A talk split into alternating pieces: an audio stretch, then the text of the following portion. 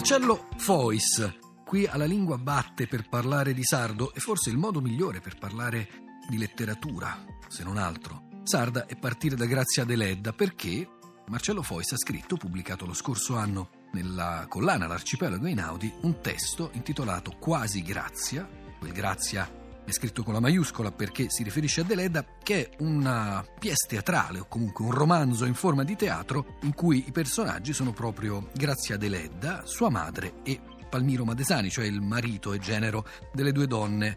Fois, come le è venuta in mente questa idea di riprendere Grazia Deledda e dare vita a lei, alla madre e al marito? Mi piaceva l'idea che intanto si riprendesse a mano l'importanza della Deledda per il sistema letterario nazionale, oserei dire. Perché intanto perché l'unica donna italiana abbia preso un Nobel e questo non mi sembra secondario. In secondo luogo perché l'assenza della Deledda dal canone ministeriale pone il problema dell'assenza di molte donne importanti da questo canone. Per cui sembra che, che viviamo in una nazione dove hanno scritto solo gli uomini e, e molti, probabilmente molti studiosi studiosi sono convinti che così sia, ma non è la realtà. E in terzo luogo mi piaceva l'idea che eh, se si ripresentava la Deledda nel grande palcoscenico si dovesse proprio presentare nel palcoscenico, cioè provare a farla vedere in carne ed ossa, provare a, a farla muovere eh, sul palco, provare a, a spiegare che il, il, fenomeno della Deledda è stato anche un fenomeno molto preciso, che, che ha avuto un, un, una biografia, che ha avuto un corpo, che ha avuto oh, una storia problematica, perché insomma la Deledda è una che ha studiato obtorto collo, insomma, e, e di, non, aveva, non ha avuto una vita facile da questo punto di vista. Senta Fois, a proposito di sardo e del rapporto con il sardo, la figura della madre o del fantasma della madre che qui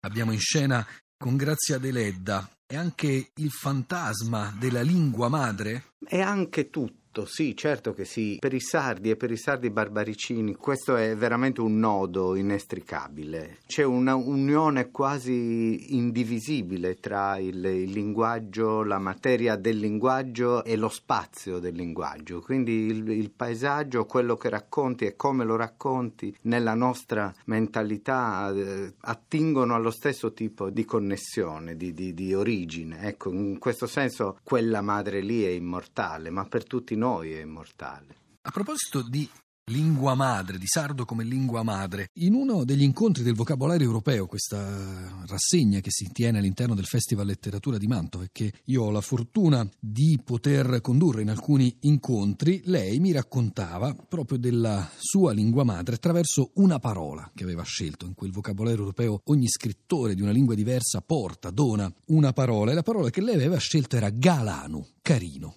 Sì, Galanu. Galanu è, è, una parola meravigliosa da tutti i punti di vista perché è una parola di grande dolcezza, ma che eh, appunto per eh, la maledizione che ci attanaglia eh, noi non riusciamo a usare con dolcezza. Mi piace molto il paradosso che è contenuto dentro questa parola. I nuoresi non sanno usare la parola Galanu, cioè dolce, piacevole, con dolcezza e piacevolezza. La usano spesso in senso antifrastico, cioè la usano per dichiarare che non sei affatto dolce, che sei antipatico, che sei poco simpatico e così via. Ecco, e, e, e fa parte di una serie proprio di parole che sono nello stesso appartamento, nella stessa famiglia. Amore, per esempio, non esiste in nuorese, nell'accezione coniugale si dice stimare sostanzialmente e l'accezione erotica è invece lasciata a una mimica del linguaggio piuttosto che una parola vera e propria. Ecco, è, è così intelligente, per esempio, è una parola che non esiste nel vocabolario nuorese. Il nuorese sostituisce il termine intelligente con noestontu, cioè non è stupido. Ecco, per, una litote in questo una caso. Una litote, esattamente. E, sembra un linguaggio costruito apposta per non essere complimentoso. In quell'occasione, Fois, lei diceva o scriveva nella accezione di questo vocabolario europeo, di questo lemma Galanu, la mia lingua madre ha tutta la complessità delle madri, mi guarda dal fondo di me con affetto e qualche volta con sospetto. Da dove nasce questo sospetto con cui il sardo guarda a uno scrittore sardo come Marcello Fois?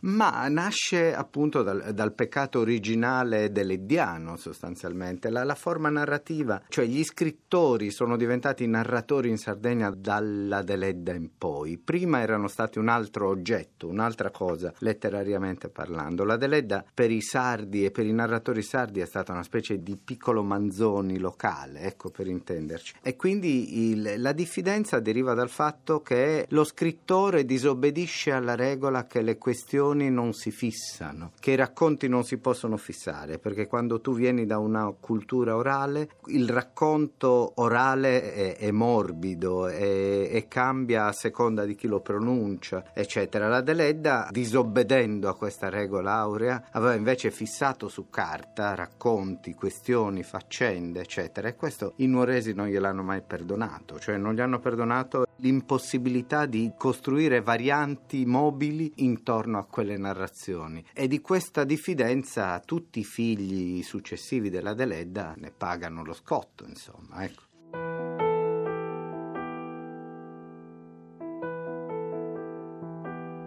C'è un tesoro nello sguardo eh, del sardo sul mondo e per sardo intendo la lingua, cioè la costruzione di mondo che ti fai attraverso le parole.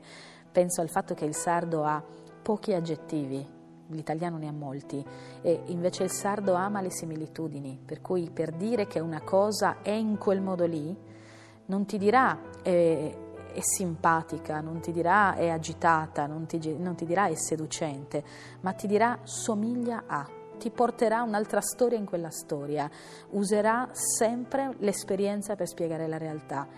E questo, questo pensiero filosofico che c'è dietro la lingua sarda ti fa diventare esegeta del mondo. Tu non guarderai mai una realtà senza richiamare tutta la memoria che possiedi per comprenderla.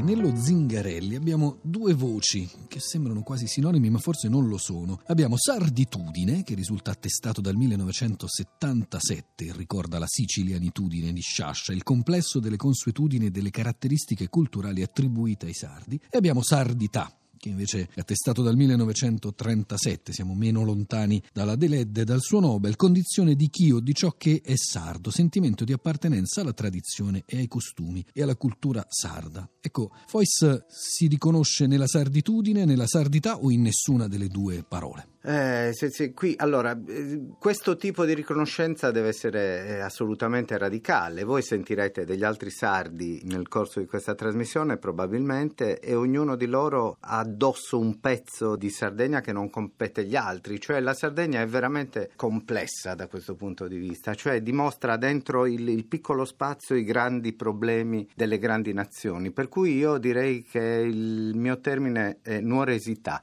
In Sardegna non c'è il mare, a proposito di provocazioni e paradossi, si intitola un suo libro pubblicato dalla Terza nella collana Contromano. In Sardegna non c'è il mare, viaggio nello specifico barbaricino. Potremmo dire con lo stesso gusto del paradosso anche in Sardegna non c'è il sardo come definizione generica e eh linguistica? Sì, sì, non c'è sicuramente il sardo nella concezione mussoliniana del 33, sardità, cioè quella specie di fastidio per la molteplicità, no? per la sfumatura. Dentro la Sardegna eh, dire sardità è, è, complesso, cioè un sardo riesce a concepire un minimo di concetto di sardità solo fuori dalla Sardegna sostanzialmente. Quando è dentro casa non, non ce la fa per una serie di motivi orografici, per altre questioni. I miei nonni i, al mare non ci andavano perché lo ritenevano uno spreco di tempo, perché c'era la malaria e perché c'erano gli insetti, vivevano a mille metri in montagna e l'aria era buonissima, le estati erano meravigliose e non, non, capivano per quale motivo i loro figli modernizzati avessero questa passione per arrostirsi in spiaggia e, e rovinarsi la pelle e, e così via. Insomma. Però ci sono una marea di altri sardi che abitano lì che al contrario non sanno che a Fonni per esempio ci sono gli, gli stabilimenti sciistici eh, e così via. Quindi di, le Sardegne sono tante e non sempre così in grande comunicazione. Ma questa differenza generazionale, adesso lei citava sua nonna, è una differenza anche nel rapporto con il sardo nel fatto di usarlo, non usarlo, capirlo, non capirlo? Ma eh, sì, è una differenza enorme. Io, io, questa differenza l'ho capita qualche tempo fa durante un viaggio di lavoro. Il, il, privilegio sostanziale del mio lavoro è che mi ha permesso di vedere il mondo, sentendo degli emigranti proprio che da 25 anni vivevano in, in questo paese dove io ero andato invitato dall'Istituto Italiano di Cultura, eh, mi parlavano un sardo che per me era veramente marziano ed era solo il sardo di 25 anni fa. Quindi anche i conservatori forse dovrebbero considerare eh, il fatto che il, il, problema delle lingue è che si usano e che quindi scivolano, cambiano, si trasformano e, e chi le vuole conservare ha il diritto di farlo perché noi abbiamo il diritto di avere dei musei delle questioni, ma conservare una lingua e usarla sono due, due faccende completamente diverse. Lei quanto ha usato il sardo?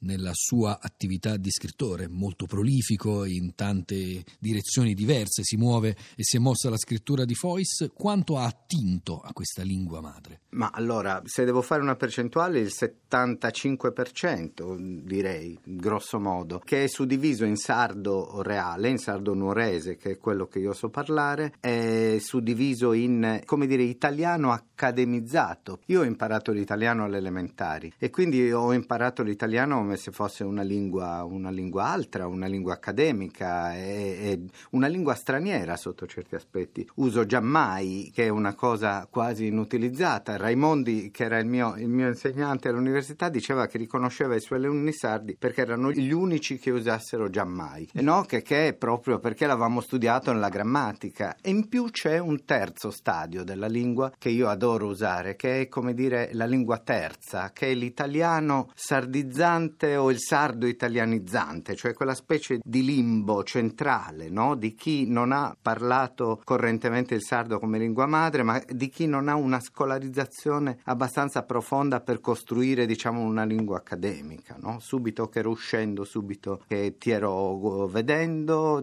appena no?